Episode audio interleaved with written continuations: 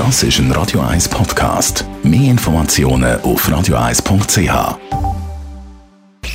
Sprechstunde auf Radio 1. Meditieren, das ist etwas, wo ein äh, Haufen Leute darauf schwören. Zum Teil heißt es auch Achtsamkeit, äh, Mindfulness etc. Übungen, die man macht, um im Alltag wieder oben runterzukommen, sich etwas Gutes zu tun. Jetzt aber mal aus ganz schulmedizinischer Sicht. Dr. Merlin Guggenheim, meditieren, bringt das etwas? Ja, ähm, das bringt etwas. Es ist in der Literatur noch ein bisschen umstritten, ob äh, das tatsächlich die nachweisbaren körperlichen Effekte hat, die die meisten Leute beschreiben. Aber es ist mehr als ein Hype. Ähm, man lernt damit, den Stress ein bisschen abzubuffern oder, oder ganz umzudeuten, indem man sich auf sich fokussiert, einerseits auf seinen Körper und ein bisschen zur Ruhe kommt und abfährt, aber andererseits auch gewisse Sachen einbaut, wo man äh, vielleicht Ärger hat mit Personen, Ereignissen und die ein lernt umzudeuten.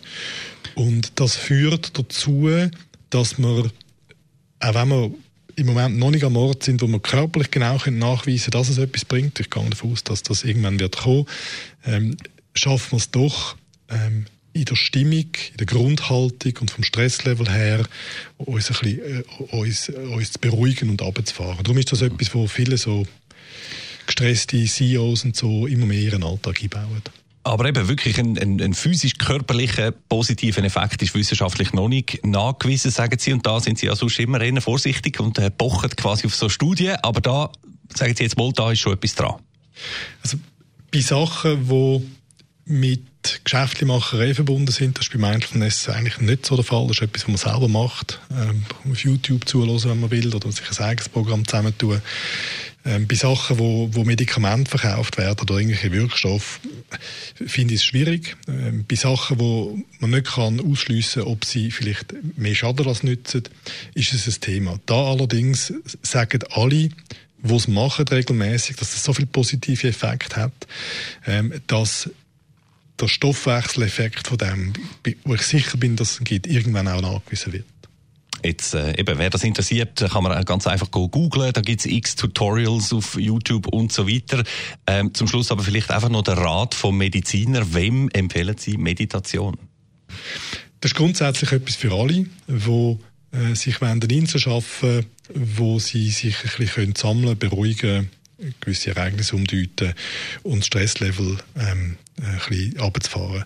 Das ist etwas, was man untertags machen kann. Es gibt Leute, die das am Morgen einbauen, wo man dann besser aufsteht damit. Und dann gibt es Leute, die Schlafstörungen haben, auf der Basis von unverarbeitetem, auf der Basis von Stress, die so können besser einschlafen können. Mhm. Also ich, ich habe das einfach gemacht. So eine tiefe Entspannung. Ähm, ich bin auf einem harten Boden gelegen und ähm, irgendwann am am Nachmittag um zwei. Das ist nicht meine Schlafenszeit. Ich, ich bin so ein Typ, ah, ich schlafe sechs Stunden der Zeit.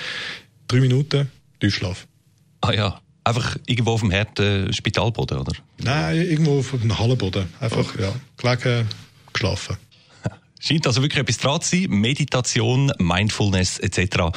Danke vielmals für die Ausführungen, Dr. Merlin Guggenheim.